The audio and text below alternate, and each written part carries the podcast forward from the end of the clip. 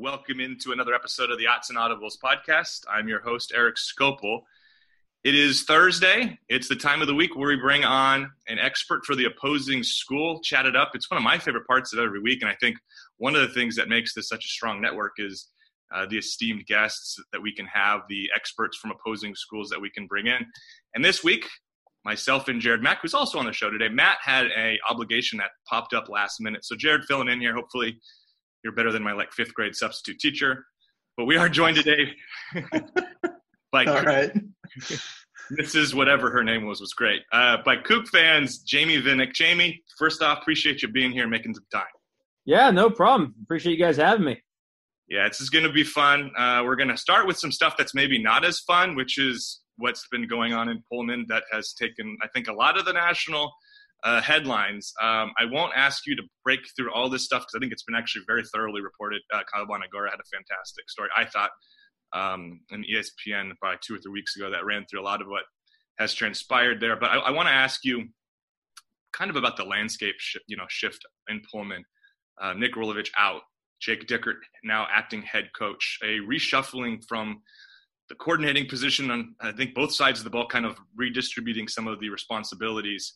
Um, has this team looked for starters like schematically? Does it feel different at all? Culturally, does it feel different at all? Um, just kind of what has the outcome of what's taken place up there been? Yeah, so I think the first big difference has been obviously, you know, Jake Dickert's never been a head coach, so not at any level. Um, so this is his first time as a head coach. But when it comes to the actual coaching staff, the big difference is, is that uh, you know, during the, that winning streak that Washington State was on, they had won three in a row after a one and three start. Uh, Craig Stutzman, who was the quarterbacks coach, he had started calling plays, and, and, in that time, with wins over Cal, Oregon State, and Stanford, the offense looked a little more fluid. There was a little bit more of a rhythm, a little bit more of a, uh, you know, there, there was more of a an insistence on just getting the ball out quick rather than long developing plays, and so I think that was the big difference. Uh, Brian Smith had been calling plays, um, and then when Stutzman, obviously, he was one of the guys terminated. Smith comes back in. You know, the first game against BYU was a lot of what we had seen in the prior weeks. You know, there wasn't a whole lot of creativity. Uh, Jayden de Laura looked a, a, little shaky at times. Um, but then, you know, against Arizona State, it, it, looked like nothing had changed. I mean, they they ran some really, really creative stuff with play action, um, with just having de Laura get the ball out, and then just how the game played out. You know, they ended up running it 15, 16 times with both of their running backs, something that you know hasn't been seen in Pullman in 20 years. You know, with the air raid, no one was ever running the ball.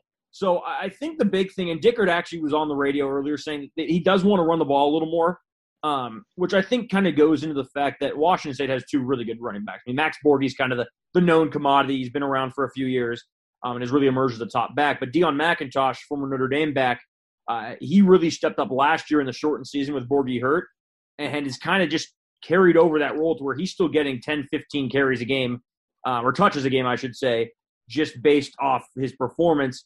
Um, in terms of scheme, though, it's they're still running the run and shoot on offense. Uh, Dickert's still going with the four-two-five uh, defense. You know, throwing a lot of different looks, uh, especially with pass rushes. You know, he's he's big on going with certain pass rushing schemes. A lot of times they'll on third down and long they'll run four edges out there with no defensive tackles and just with the job that you're going to get to the quarterback. Um, and then culturally, you know, I think based off what the players have said, the first couple days was tough. Um, you know, I, I, think they had to adjust. You know, you so for those who maybe aren't sure, head coach Nick Rolovich, uh, co-offensive coordinator and quarterbacks coach Craig Stutzman, offensive line coach Mark Weber, uh, defensive tackles coach Ricky Logo, and cornerback coach John Richardson. So those are the five coaches who were not in compliance with the the vaccination mandate and were no longer allowed to coach at Washington State. So I think for a lot of the guys, they've had to make some quick adjustments to, you know, to kind of getting past the fact that those coaches are gone. And I think the, I think Dickert and the the other people kind of who made the decision, they did a good job bringing in some familiar faces of guys who know the run and shoot. They brought in Dennis McKnight, longtime offensive line coach, and um, and Dan Morrison, longtime quarterbacks coach, and guys who had worked together before. Um, and the message from them has pretty much been, we're not here to replace your coaches, we're here to help.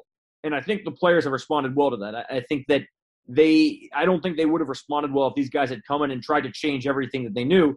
They were just there to help. Um, and then and then outside of that, they promoted a lot from within. So Smith took over offensive coordinator duties again. Uh, they put Jordan Malone, who was a grad, who was an analyst, into the cornerbacks uh, coaching position. He'd been with the cornerbacks for two years as, a, as an analyst, and then AJ Cooper, their edge coach, just moved over to defensive tackle. So I think the fact that they kept a lot of coaches on staff and didn't try and do this massive reshuffle, I think that helped the culture a lot.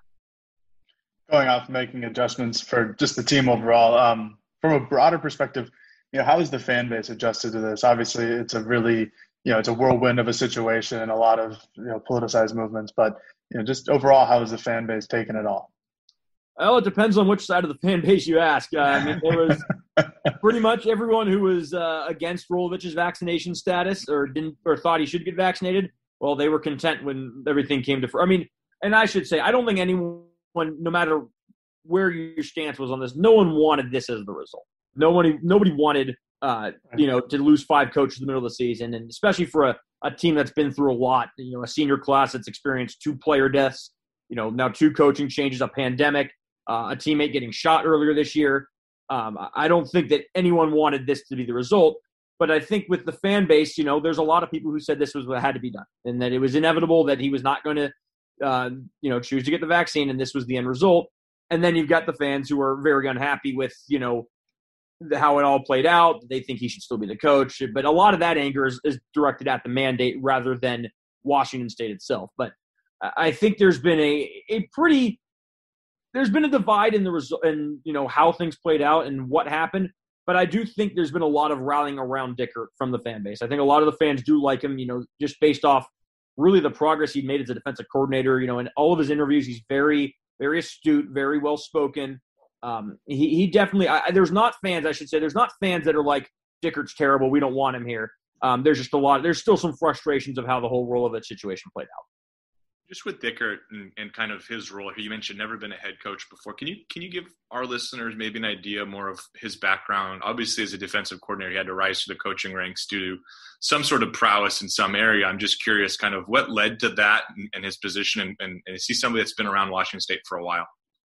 Yeah, so with Coach Dickert, he actually he was a receiver in college at Wisconsin Stevens Point. Uh, made the decision to stay on and and, and be a grad assistant for his coach there but his coach told him you're coaching on defense because his brother was an offensive lineman, so he didn't want him working with his brother. And from there, he just kind of he turned that into a lot of Division two jobs. So uh, he worked at you know North Dakota State or FCS, I should say, North Dakota State, Minnesota State Mankato, which is D two.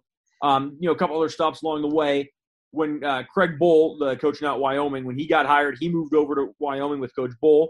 Um, and then when Nick Rolovich got hired, you know, Dickert had put out some NFL players at Wyoming. They'd had some very good defenses and he kind of tabbed him as the guy. So he's he's pretty new to Pullman, and that he came with the Rolovich staff. Um, in fact, there's no one no one on this current staff at Washington State predates Rolovich. So there's no there were no holdovers from the Leach staff or anything like that. These are all guys who have been here year and a half, two years. So he just he, he was good at Wyoming, and Rolovich recognized that and wanted him to come be his defensive coordinator, and that's how he ended up here. Just you know, from obviously Dickert has had uh, you know, ste- stepped up as a leader of sorts after Rolovich's departure. Has there been anybody inside the locker room? Like, it, obviously, it's a veteran group you have at Washington State. Um, has it been more of a group effort, or, or is there specific individuals that have really stepped up and, and try to take this under their belt as well? In terms of players, yeah. Well, Dickert, the first thing he did right after that first game is he gave a, a huge praise to Max Borghi, and you know, Borghi's on-field performance speaks for itself and has for a few years, but you know, he he made sure to point out that Max really really stepped up as a leader and really you know kind of was a vocal uh, piece of that. Um, Abe Lucas and Liam Ryan, a couple veteran offensive tackles. They, have been they're vocal, they're leaders. Um, they've been around the block here. Uh, Ron Stone on defense is about as vocal a person as you're going to find on and off the field. I mean, he's he's talkative. I think he's helped kind of keep the mood light. And, then Jayden de you know, I, I think the big issue with Jayden last year that a lot of people noticed was he was quiet. And Jayden said that himself, that he didn't really talk a whole lot. He didn't want to step on the toes of the veterans or the coaches. Um, but, you know, he's matured a lot. He's taken on a leadership role. And I think he's been a key in rallying these guys together. You know, Jayden was very, very close with, with Rolovich and Stutzman. Um, you know, he released a statement after saying that the team was very unhappy with the decision, but also made the point that you know that this team and this program is bigger than one person, and they're going to surge on. Um, so I think you know for a 19, 20 year old that's had his own maturity issues, I think him stepping into a, a voice of uh, a leadership voice, you know, really recently and all throughout the season, I think has been a huge help. I think it was a surprise this week when on Monday Mario Cristobal suggested that Washington State has been as big of a rival since his time arriving in Eugene as any school. And I think part of that might have been it's on the heels of what just happened over the weekend. Pretty fiery stuff. We all kind of understand the implications there. He's not wrong though if you look at just how competitive these games have been. Um, Oregon won the last two games. Washington State had leads in both of them. Against in 2019, they were in a really good position to win that football game. I think people forget Camden Lewis had to come and maybe people in Pullman don't, people in Eugene do. Maybe. Uh, oh, Camden, we don't forget. Camden Lewis had to come out and, and kick a a, a, crutch, a, a, you know, crucial clutch field goal to, to win that one. And then the four meetings before that, Washington State had won, and um, in, in, the, in, the, middle there were some really lopsided, dominant wins by the Cougars. Um, you know, in fact, if you go back since 2015, I think only Stanford has four wins, um, along with Washington State over Oregon in that span. So Washington State and Oregon have developed a rivalry recently. Um, what is how does that I guess First off, does that comment by Cristobal surprise you in the context of the game itself? I think we both understand the implications from the Washington game that just took place, but and then secondly, how does like what does this game mean in Pullman? You know, does it feel like it carries similar weight? You know, I, I don't think it's what he said is surprising necessarily. Again, in especially in context of what happened over the weekend and and all of last week and the comments that Jimmy Lake made and and all that.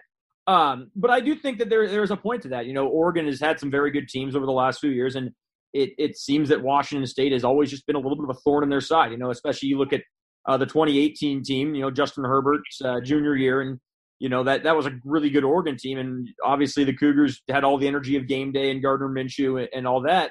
Um, I think that it, it's looked at a little bit differently. I think when he, when the Cougars look at it, I, I think there's a great deal of respect for Oregon um, amongst Cougar players, fans, everyone. I mean, they you can't you can't deny what Oregon has done the last few years. You know, back to back Pac-12 champs. If if they win this game, there's a good chance they'll win it a third straight year. Um, I do think if you ask any Coug fan, they're going to say Washington's their biggest rival, and that's hmm. geography. That's the fact that the Cougs can't beat them. The fact that between 2016 and 2018, Washington State was a win away from the North and lost the Apple Cup every single time to keep them out of a division title. So I think when if you look at for the Cougars, who their biggest rival in that sense has been, it's been Washington. But I do think that there is something to be said about how these games with Oregon have played out in the sense that, you know, the Cougs had to win all of these to be in contention.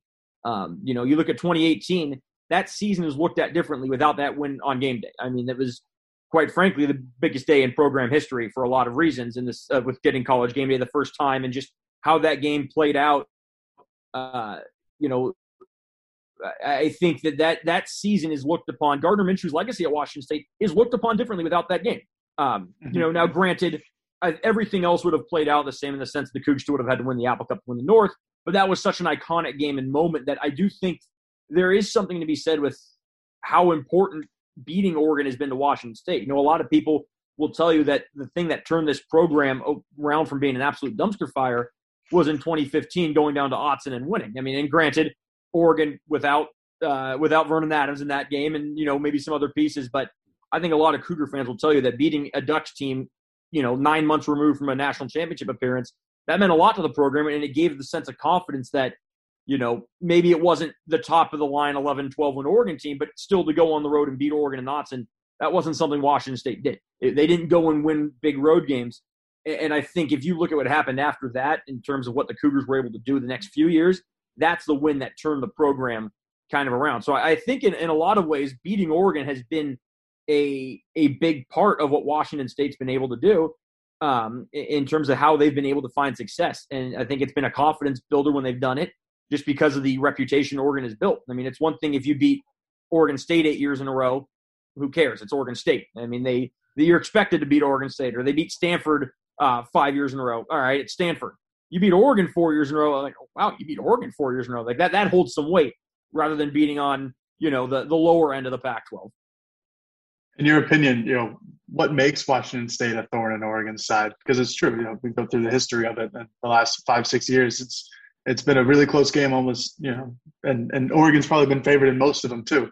But they're clearly a thorn in their side. So what what what do you think they do that makes them that?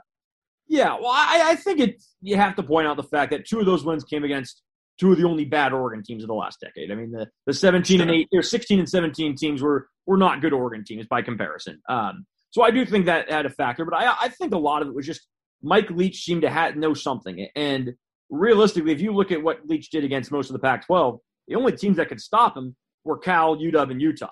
I mean, no one else. I mean, he beat everybody uh, consistently, and and you know a team would get him here or there, but those were the three teams that consistently gave him issues because of their schemes. And, I just think that what Leach was able to do with the quarterback play that Washington State seems to always have, it just ended up being a good matchup for him. And and I do think there's a to some degree the name Oregon, as I said, it holds some weight. So it's easier to fire up a team playing Oregon than it is to play, you know, Arizona or Colorado. You see the name Oregon, and you think a lot of the guys who've been playing these last couple years, well, when they're 16 years old, they remember Anthony Thomas and LaMichael James and all these high flying Oregon teams. So it just means a little more to play and beat Oregon because of the reputation they built. Whereas you beat Arizona, you beat Arizona, la di da. It's you know I, I think for for a lot of reasons, you know there there could have been a little extra you know, a little extra energy, a little extra fire because a lot of these players at this age, that's what they remember. They remember the high flying, you know, all the the 60 points a game, the, the, uniforms, the the wins from Oregon, and I think there may be maybe was a little extra, a little extra oomph in, in there sometimes for Coug players. I want to get. I want to now break down this game a little bit more in depth from an offensive and defense perspective. I want to start when Oregon's on the, I guess, has the football and, and Washington State's on defense. I would imagine I kind of know what your answer is going to be, but the, the, the strength of this defense is its front seven. Is that fair to say? It is and it isn't. The strength of this defense is forcing turnovers. Otherwise, it's you know it's hit or miss. Um, quite frankly, I would almost say it's the secondary, which sounds bizarre considering how bad the Wazoo secondary has been lately. But yeah, uh, over the last six games, they've only given up I think four passing touchdowns. Um, and and full disclaimer, Pac-12 quarterback play this year is not very good uh, as a whole. So it's not like they're holding Andrew Luck and Marcus Mariota. They're holding Chance Nolan and uh, you know Tanner McKee. Um, but anyways, I, I think the secondary has taken some really big strides. I mean, they were terrible in 2019, and, and it's you know it's harsh, but it's true. I mean, you look at some of the games they they got burned on. You know, the the UCLA nightmare that no Cougar fan ever wants to relive, giving up 67 points uh, and letting DTR uh, throw for 600 yards, whatever it was. But the secondary has taken so many strides. You know, they've got good corner play. They've got big corners. That was always a problem. They had five nine corners. You stick them on a six four receiver, you know what's going to happen. They've got big corners. They've got veteran safeties. Um, and I think a lot of credit goes to Mark Banker, the safeties and nickels coach, who's taken some of these these guys who've been in the program a few years, but has really made them kind of molded them into better players. George Hicks Daniel Isom, Armani Marsh standing out. These are all guys who've been in the program three, four years, but they were always just okay. Whereas now they've been contributors. And then Derek Langford and Jaylen Watson have become very good cornerbacks on the outside, using size, using strength. The front seven, the weakness comes up the middle. Um, they're very, very small in the interior, and they don't have a lot of size. I don't think they they do not have a 300 pounder on the defensive line, um, and, and that has caused them some problems. You get to a run heavy team you know, they, they tend to get gashed. Oregon State ran through them. Uh, BYU ran through them. And now, granted, in turn, they played well against Cal. Uh, they played well against Arizona State's uh, rushing attack, albeit without Rachaad White. Um, but, you know, I think if you're looking at one positional group rather than a, like a front seven or a secondary, the edges is Washington State's strength. They've got two really, really good edges. Ron Stone, in my slightly biased opinion, is probably the best edge in the conference, not named Kayvon Thibodeaux. Um, I mean, he's what he's done this year is just. I mean, he blows up plays, and, and he's a good tackler. He's their highest graded uh, player and run defense on Pro Football Focus. Um, and, and, Jackson's Jackson's still getting there with consistency. You know, that he'll go uh, stretches where you don't see him as much, but he's kind of in that same. He's very disruptive when he gets going, and they can go four or five deep. I mean, they'll, they'll put in guys like Willie Taylor, Quinn Roth, Andrew Edson, uh, true freshman actually, and these guys will get into the backfield and, and they'll disrupt you know the flow of the offense. So um, I would say the secondary is probably an overall strength over the front seven, but the edge position is their number one strength on defense. The reason I was making the assumption is you'd say the front seven was because of Stone and then Jahad Woods, who I think historically is I think fourth all time in tackles at Washington State, fourth in the conference right now, um, behind I know Noah Sewell is I think just ahead of him, an Oregon player. Um, that's why my head went there. I wanted to ask you though specifically now, just about stopping Oregon's run attack. Um, How much of a concern is that? Is that the chief concern for this defense? Because you look at what Oregon has done this year on the ground, it has been very impressive. No, I think no performance may be more impressive than what they did in Seattle over the weekend, where everyone in the stadium knew you weren't throwing the football, and you knew that even if you don't really know how to play football, because you recognize a ball that's thrown into that into the air with that kind of wind, that kind of rain, probably not getting to its intended target nine times out of ten. And Oregon certainly had issues throwing it. Washington did as well. But Oregon went out there despite that and ran for 329 yards. Travis Dye had quite the day. Is that the big concern for Washington State? Does that feel like that's kind of the key to winning this game for Washington State? They can create some ability to limit that run game, um, or, or I guess is there something else that feels bigger to you? No, it's that 100%. Uh, for Washington State to win, they have to get Oregon behind the sticks. Um, you know, if they let Oregon get into these second and three, third and two situations, it's going to be tough to win because Travis Dye is an incredibly capable running back. Um, you know, he's coming off a massive week against Washington. And, and I think that if you look at the games the Cougars have lost for the most part, there's other factors. There's been other factors involved, um, quarterback health being one of them. But the one constant is they've struggled to stop the run. Um, you know, uh, BYU ran all over. I mean, Tyler Allgeier almost had 200 yards. Uh, you know, they actually did okay for a while against Oregon State, and then Oregon State realized, wait, we should just run the ball a bunch. And BJ Baylor and Deshaun Fenwick just gashed them. Uh, ended up with over 300 yards. You know, there, there have been occasions where they've looked good. I mean, they, you know, full disclaimer: USC and Stanford not exactly the the juggernauts of rushing attacks, but they shut down both of those teams. They performed well against Cal. They performed very well I think um, relative against Arizona State in terms of you know the running backs of that team didn't really break off runs again with the the uh, the note that Rachaad White did not play and it was Trayanum and, and Ngata. Um, but yeah, if they can't slow down Dye um, and, and, get Oregon behind the six, they will have a very tough time winning this game. Obviously, Washington State leads the Pac-12 in turnovers with 20 this year you know, you know, what what makes them so good in that area? You know, the other week against Arizona State, I think they had five forced turnovers. Um, obviously, that helps their add to their total. But again, forcing five turnovers isn't just luck. Like that's clearly a skill based thing.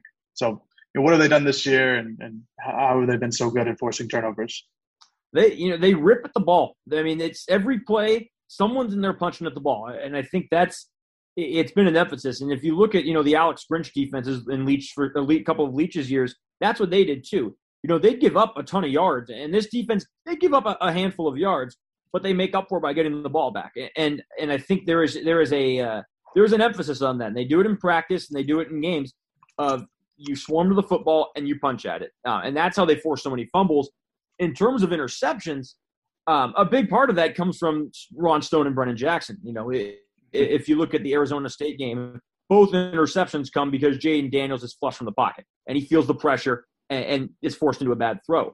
So I think it's it's a combination of you know just that emphasis on ripping at the ball and getting the ball back, and then also an emphasis on getting to the quarterback, forcing him out of the pocket. I mean, I would say a good number of their interceptions this year have come with a quarterback on the run. There's been some some that have just been perfect coverage um, and a guy's in a good position or a guy makes a really good play. But a lot of them have come because you know they flush the quarterback. He's on the run. He's trying to make something happen, um, and you know a corner comes underneath the route, or there's a linebacker sitting in the middle of the zone doesn't that he doesn't see. Ball ends up in his hands. It's a pick. Run and shoot offense. First off, I don't think I know of many other schools, at least the Power Five, that run that offense. Um, I don't think there is one. I didn't think so either, but I was going to let you correct me if I was wrong because I didn't want to have another thing where I assumed you were going to say the front seven and then you were going to be like, actually, Vanderbilt runs it or something, and I was like, oh. Crap, I don't. Believe, I think they're the only. They might be the only offense in college football that runs it. It's a very unique style. And, and that segues into what I wanted to get to of just the unique nature that it's a unique offense, and the quarterback happens to be somebody who's not foreign to it, and it's somebody who's a second year quarterback, at, at least at this level, and that's because Jayden de Laura ran it at, at St. Louis in Hawaii. Um, and so he comes in, and it's again, it's a it's an offense that is a novelty. It's an offense that Oregon won't face all year, and its quarterback happens to be somebody that has like half a I don't know half a decade worth of experience running it, even though he's only in his second year in college football. Just can you speak to what makes that such a difficult combination to defend and and and is it apparent to you watching de Laura? Because obviously we've seen young quarterbacks and sometimes they can struggle with the scheme has, you, you, does it feel like it's a seamless transition from him from high school to now, and and just how much of a mastery do you feel like he has? Yeah, well, I think what makes it tough to defend is that, you know, if you look at the air raid, which was tough for a lot of teams to defend, but there was four or five routes. I mean, it got to a point, especially towards the end of Leach's years, where opposing DBs, especially Washington and Cal, they'd be calling out the routes before the play happened because they knew it was coming. The run and shoot's a lot more complex. There's a lot more you can do out of it, and a lot of it relies on you know a receiver recognizing space. So it's a lot of option routes where the receiver starts his route and then he recognizes, all right, I'm either doing an out, I'm doing a post, I'm doing a, or a streak. So it, it, that's what makes it tough to defend is, you know, the receiver before the play, he may not even know what route he's going to run. So obviously, it becomes tough for the secondary to recognize that. Um, and I think that's what has made it when it's been successful. It's when the receivers are running really good routes and the ball's getting out quickly. You know, they haven't had a whole lot of vertical success this year.